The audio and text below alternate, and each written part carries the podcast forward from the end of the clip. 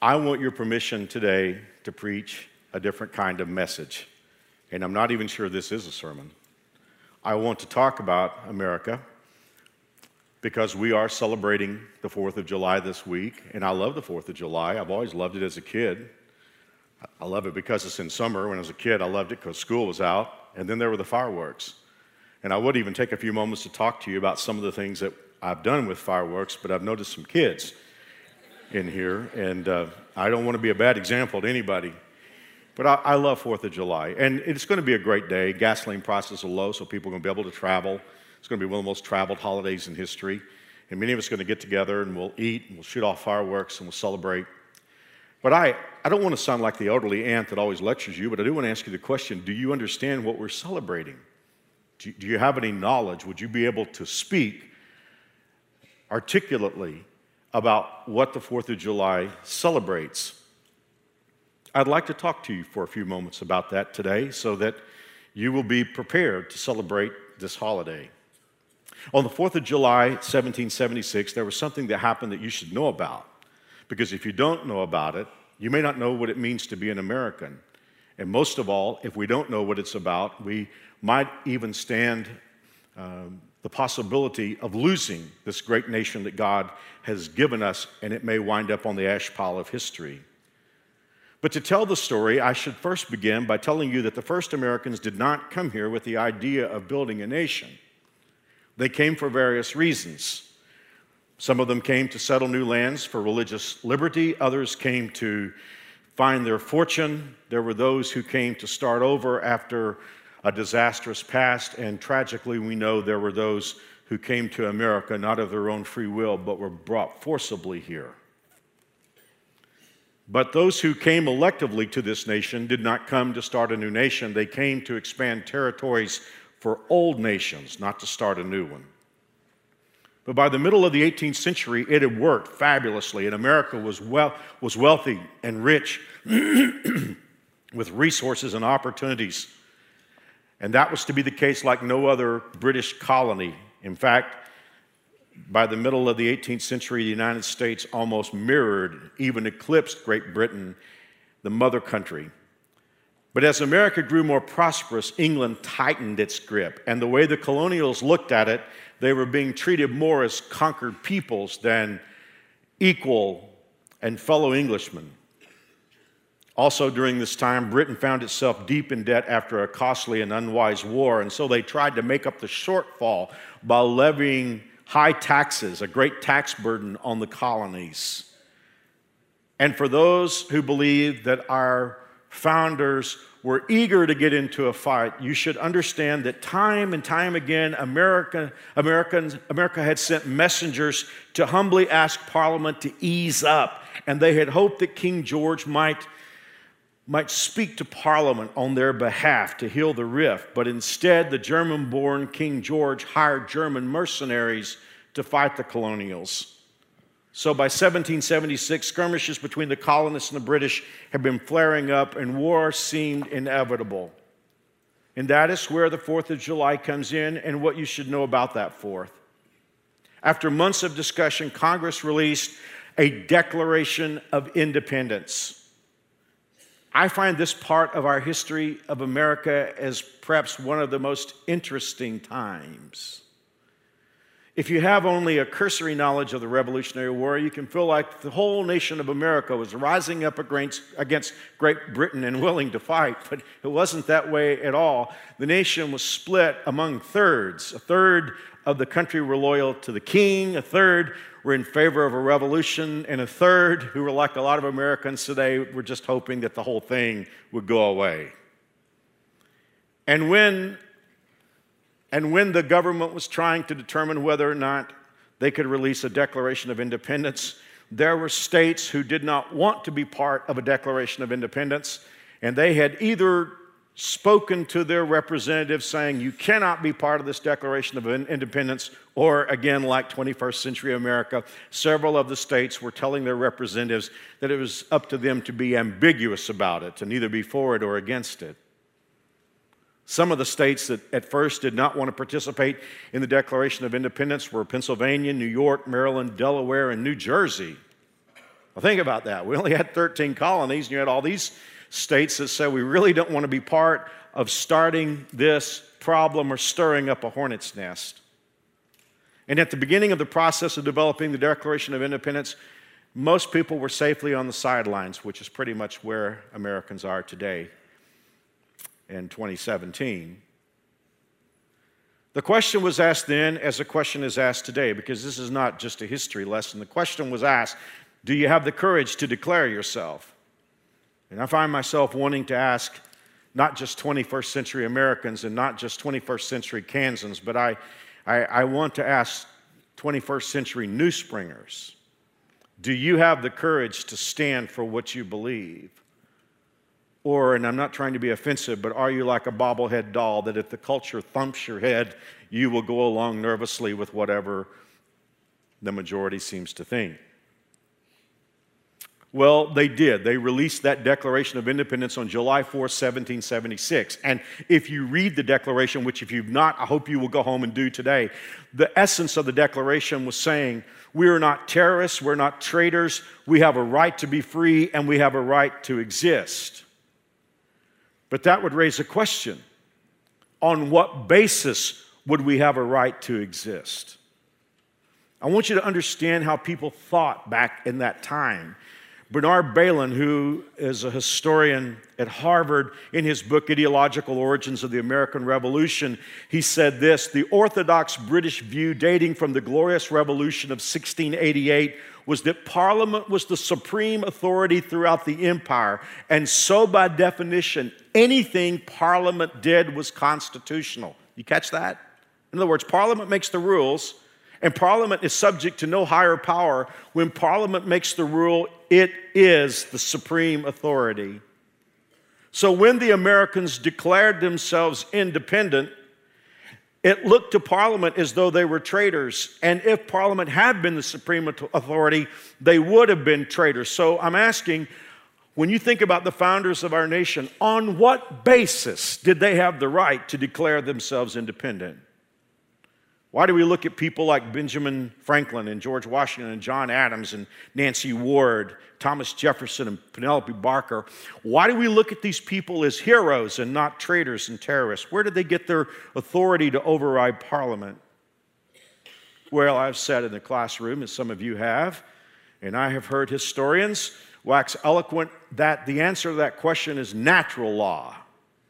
Natural law is a kind of understood law that we have because of nature, and thus it is universal. Of course, they never unpack that and get into what natural law actually is, but they say that there is positive law. That's the law that organizational bodies and governmental bodies make, and there's natural law that we just understand. But here is the problem with that. The founding fathers, although they did speak of natural law, they spoke of a greater law that gave them the authority. And I want to read this part of the Declaration to you. They wrote When in the course of human events it becomes necessary for one people to dissolve the political bands which have connected them with another and to assume the powers of the earth, among the powers of the earth, the separate and equal station to which the laws of nature and nature's God entitle them. I was reading yesterday one of the writings of the founders, and he said that in their minds, the laws of nature were based on the acts of God, and nature's God was based on the Word of God. And so, when you go back to the Declaration of Independence, the founders of our nation said, We are not traitors, we are not terrorists, we have a right to be free, we have a right to exist, we have that right that we do not draw from Parliament, but from a much higher source. We believe our right to exist is granted to us by Almighty God. But I have also said in the classroom, and I have heard scholars who want to stack the dominoes or set up the dominoes in their own favor of being anti God and especially anti Christian, who said that the founders of our nation were deists. Some of you may have drunk that Kool Aid. And especially, they will point to Thomas Jefferson and Benjamin Franklin and say, these were not true believers in God as we do, and definitely not Christian, but these were deists. Well, again, as I've been taught that in the classroom, very few of those professors unpack that and explain what a deist actually was. Deists believe that there was a creator God who basically wound the clock and then absented himself from anything that happened thereon. After that, it was all humankind. There was a creator, but he was gone. He wound the watch or wound the clock and left. And it is said that Franklin and Jefferson were both deists. But I want you to hear my favorite quote from Benjamin Franklin. He said, The longer I live, the more convinced I am become that God governs in the affairs of men. And have we now forgotten that powerful friend, or do we imagine that we no longer need his, exist- his, his, his assistance? Do you, do you understand what Franklin is saying? He is deliberately firing a calculated shot right into the heart of deism. If deism is that there is a God who has wound the clock and left, Franklin has said, the older I get, the more convinced I am that God is active in the affairs of humankind. And he said, Can we not, shall we not remember that it is God who assists us? In regard to Jefferson, he wrote, God who gave us life gave us liberty. And can the liberties of a nation be thought secure when we have removed their only firm basis, a conviction in the minds of people that these liberties are the gift of God? Okay, maybe up to that point he would sound like a deist, but hear this that they are not to be violated, but with his wrath. Indeed, I tremble for my country when I reflect that God is just and that his justice cannot sleep forever. It does not sound like a man who believes in the idea of deism that God has wound the watch and then left. Jefferson said, I fear that God will bring his judgment upon us. But now that we have lain that modern myth to sleep, let's look at some of the things that the signers of the Declaration of Independence wrote. Patrick Henry, many of us know that he was the one who said, Give me liberty or death. Henry said, it, cannot be emphasized too strongly or too often that this great nation was founded not by religionists, but by Christians, not on religions, but on the gospel of Jesus Christ. For this very reason, peoples of other faiths have been afforded asylum, prosperity, and freedom of worship here. Henry said it is because the nation was founded on Christianity that we have a multiplicity of religions and faiths. Benjamin Rush, who was one of the signers of the Declaration of Independence, he was also a ratifier of the Constitution. He was Surgeon General of the Continental Army. He is called the father of American medicine and also called the father of American public schools under the Constitution. I you to hear what he had to say. He said, The gospel of Jesus Christ prescribes the wisest rules for just conduct in every situation of life. Happy they are who are enabled to obey them in all situations. He went on to say, If moral precepts alone could have reformed mankind, the mission of the Son of God into all the world would have been unnecessary. The perfect morality of the gospel rests upon the doctrine which, though often controverted, has never been refuted. I mean, the vicarious life and death of the Son of God. John Witherspoon, who was a signer of the Declaration of Independence, he was also a ratifier of the Constitution and president of Princeton. He said, Christ Jesus, the promise of the old, made unto the fathers, the hope of Israel, the light of the world, and the end of the law for righteousness to everyone who believes, is the only Savior of sinners, in opposition to all false religions and every uninstituted rite, as he himself says, I am the way, the truth, and the life. These are just a few of those who signed the Declaration of Independence and pledged, according to their own words, their lives, their fortune, and their sacred honor. And now to the most known sentence in the Declaration of Independence, and as some have said, the most well known sentence in the English language. We hold these truths to be self evident that all men are created equal, that they are endowed by their Creator with certain unalienable rights, that among these are life and liberty and the pursuit of happiness. You should know that the founders of our nation did not believe that their laws came, or that their right came from positive laws enacted by men. They did not believe that their rights came from Parliament. They believed that their rights came from the throne of Almighty God, their Creator. Think about the, if you are one who likes logic, as I do, I want you to think about the logic construct there. Our founder said, There are truths, therefore there are rights. Breaking that apart would be like breaking a BB. There are truths, postmodern America, and there are rights based upon those truths. And on top of that, they said these truths are self evident. Now, there are truths that have to be proven and investigated, but they said these truths rise to a threshold to which they need no proof, they need no investigation. These truths are self evident. Well, what were those truths? Well, first, there was a creator. Secondly, all humans are created. Thirdly, the creator made us equal. Fourth, the creator endowed us with rights. Fifth, since these rights are given by creation, they predate and supersede all human governments. Therefore, they are inalienable. That means they cannot be separated or taken away. That, ladies and gentlemen, is the statement of basis for the nation you are a citizen of. The Declaration of Independence through the years has lighted the way for course corrections.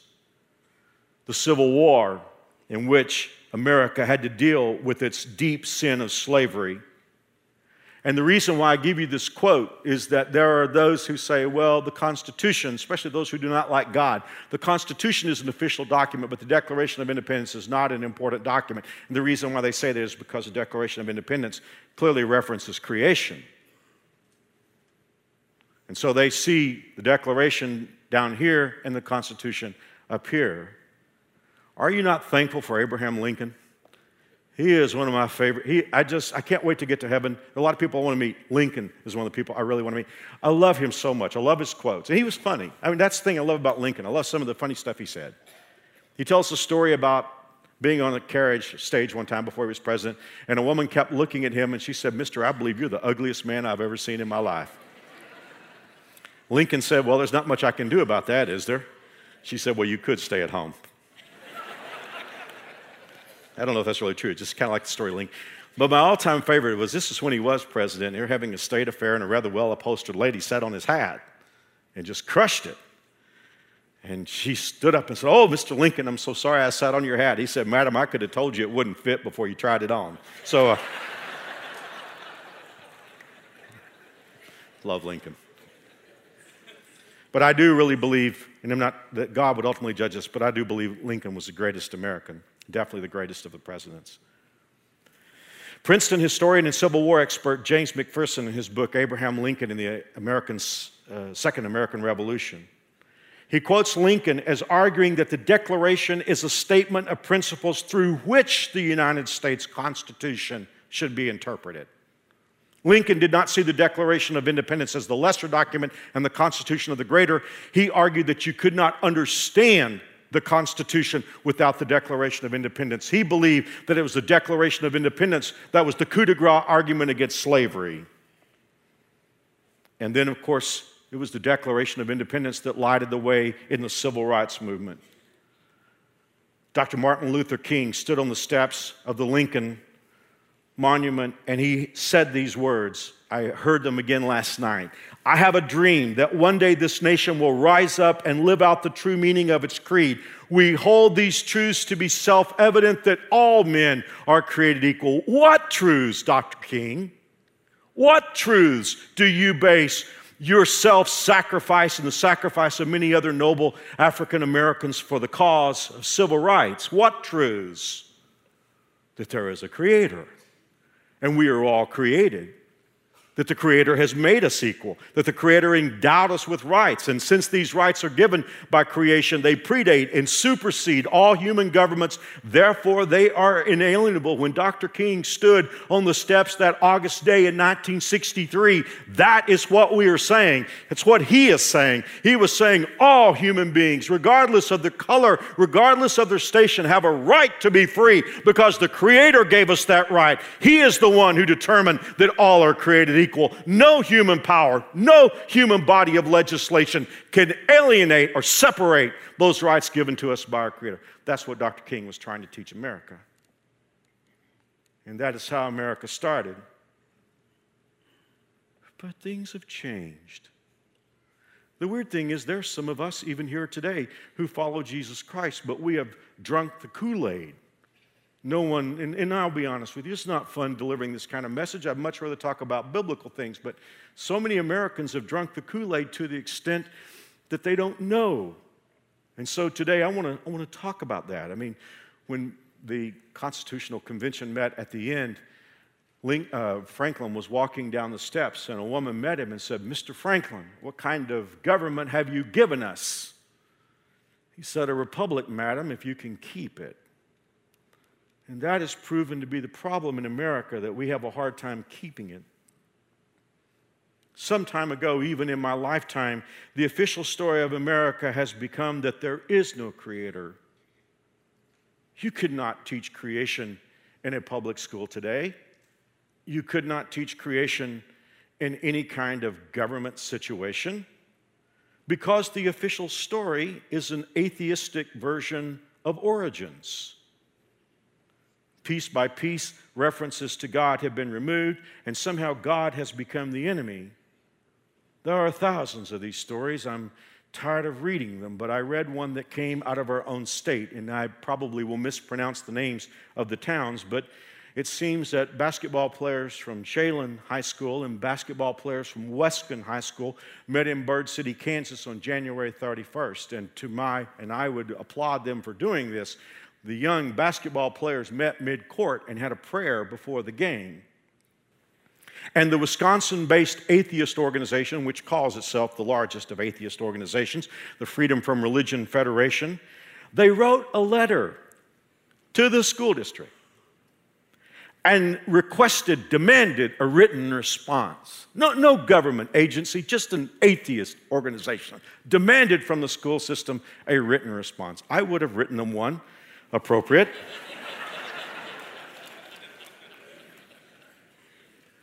But this is what got my attention. The school spokesperson is quoted, and I don't know this for a fact, but is quoted in national media as saying to this atheist organization, you have my assurance that this will not happen again.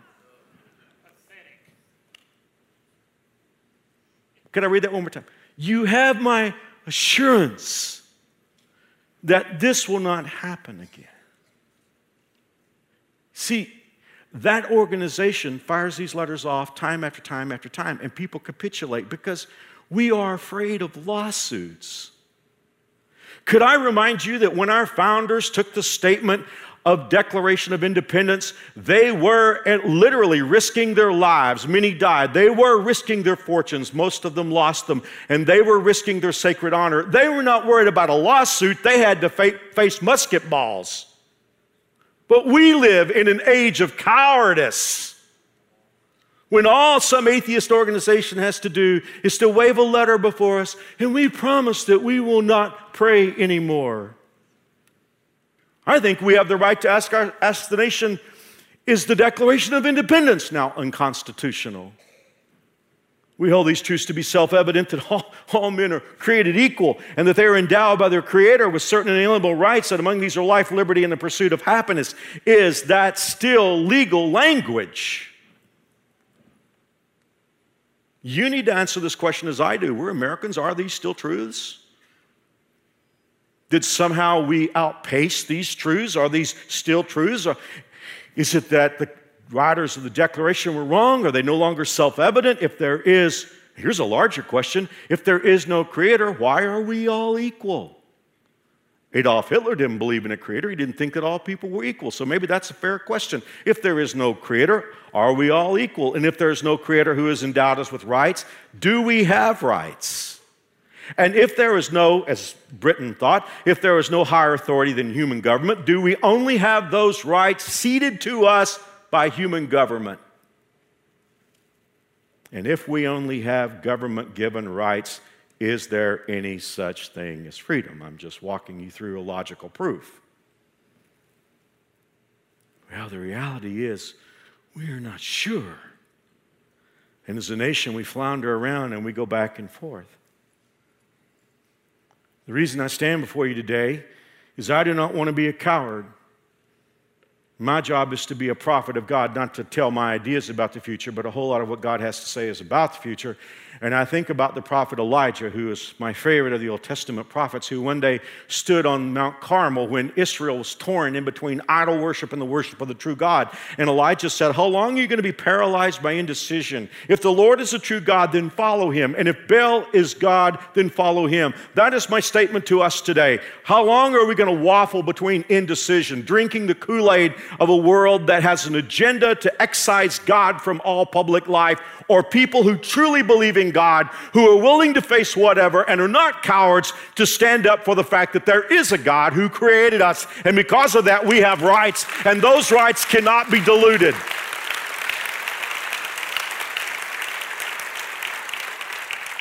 You know, I have hope for America today. I'm like Dr. King. I'm,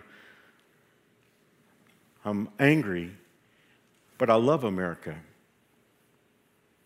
Well, long before 1776, the Creator was in the business of life, liberty, and the pursuit of happiness. And all you have to do is read John 10 10, Jesus' purpose statement I've come that they might have life and have it to the full. John 8 36, Jesus said, So if the Son sets you free, you are truly freed. Liberty. And then the pursuit of happiness. 1 Timothy 6, verse 17. Put your hope in God, who richly provides us with everything for our enjoyment. You understand, it wasn't the founders who discovered the basis of life, liberty, and the pursuit of happiness. That came from God. Well, I'm not a politician, and I'm never one to get into politics. It's not my world, unless politics gets into my world. And then I'm not squeamish at all. But I think wherever you are, whether you're a Republican or Democrat or independent or libertarian or socialist, I think we'd all have to admit America's in trouble today. We might define that trouble differently, but we know we're in deep trouble. I, it takes my breath away. How many are like me and barely stand turn the news on anymore? Sounds like I have some friends here today. Here, here's what I want to say to you. We, can, we cannot count on those who have left God. It, it does no good to blame people who don't believe in God because we can't count on them to turn America around. I don't think we can count on politicians anymore. I'm old enough to have seen both parties come and go, and, and liberals and conservatives and all of that, and, and, and that has its place. But I don't believe we can count on politicians anymore. If you have hope in politicians, my guess is you are young. I'm not being disrespectful. I, I was there once myself. And I don't believe we can count on the institutions of America anymore either. The only place to look is in the mirror. If there is hope for America today, it is here. And oh, thank you, Jesus, it is back in Kids World and in our student ministry. God left a roadmap for people, a nation that was in trouble. And this word was given to the people of Israel during their glory days. God said, If my people, who are called by my name, will humble themselves and pray and seek my face and turn from their wicked way. See, here's the thing. For, for all of us who are here at New Spring, we could look at, we say, oh, these people are wicked. Those people are wicked. Hey, the God said, if we turn from our wicked ways, God said, then I will hear from heaven. And He said, I will forgive their sins and I will heal their land. Now, let's break that apart real quickly because now it's going to get a little convicting for us because I want you to think about what those things really mean to us. God is saying, if my people will humble themselves. Now, here's the opposite of humility it is stubbornness. It is, I'm going to do what I'm going to do. One of the things that troubles me as pastor is I've watched good Christian people, and we're going to talk about this in the thing next, in the return of the thing next week. I've watched good Christian people fall into sin, and it's like they double down and get stubborn at that point. And some of us are there today. We're in stubbornness. We're doing wrong, but we're doubling down and we're stubborn. God is saying, look, first thing has to happen is the people who are doing wrong have to say, you know what? I'm doing wrong. If we will humble ourselves. And then the Bible says, if we will pray. And I'm not talking about the now lay me down kind of, you know, sleep kind of prayers. I guess that's okay. But I'm talking about serious time talking with God. I mean, time where you break up your day and you just get to the place where you're going to talk to God. Listen, we have a God who does miracles. I mean, we had a, I'm not going to get into it. We had a miracle happen this week with one of our new springers. Just a glorious thing, and we're celebrating that. Listen, when you, you, here's the thing for all of us who feel helpless as you watch the news, don't forget that the Creator who made us all equal and gave us rights is still in business today, and He is ready to hear from people who want to talk to Him. God said, If my people who are called by my name will humble themselves, they'll quit being stubborn and pray and seek my face. That means you look for where God is in a situation. You know, how many times do we assess a situation and we leave God out of the equation? Seeking God means you bring God into the question, into your marriage, into your family, into your child rearing, into your, your business, into, into your love for your nation. And God said, I'll hear from heaven and I'll forgive their sin and heal their land. Every once in a while, here Christians will say to me, Well, if America doesn't turn around, we may have the judgment of God upon us. How do we know that that hasn't already started? I mean, here's the thing, and I'm not trying to be political here today. I, you know, I'm not political. I just, I just don't get into that thing. But I, I talked to you a few moments ago about us not being able to trust politicians. I mean, is it just me, or is this sort of the weakest group of politicians that we've ever seen in our lives on both sides of the aisle? And and, and there's sort of this vibe that says, wow, if these politicians don't start doing right, then God may judge America. How do you know that the weak politicians are not God's judgment on America? How do we know that it's not giving, God giving us what we deserve? In the book of Hosea, God says, I will return to my place until they admit their guilt and turn to me. For as soon as trouble comes, they will earnestly seek for me. See, sometimes pain is God's megaphone. Sometimes God allows us to experience what we're experiencing as a nation so that we will get together and think about this and say, politics is not the answer.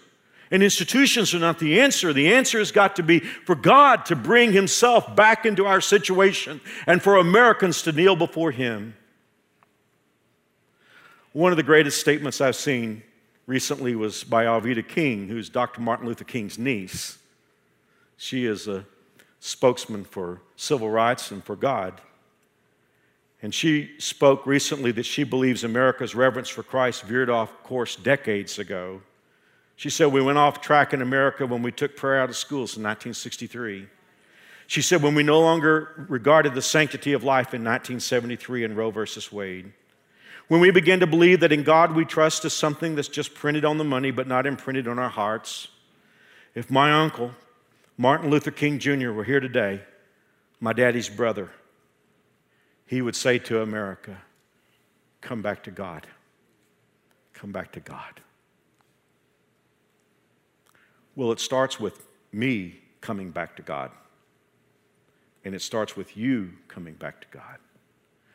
And it starts with us remembering where we came from and how this nation was built and on the superstructure that was placed there by the founders that goes back to a God who created us and, as our Creator, made us all equal and who has given us rights that no power on earth can take away. It is to Him that we give our praise today. And my prayer is that on the fourth, when you eat the hot dogs and you watch the baseball and you shoot off the fireworks, that you might make this a little time of worship to remember that it was God who gave us America. May God bless you. Happy Fourth.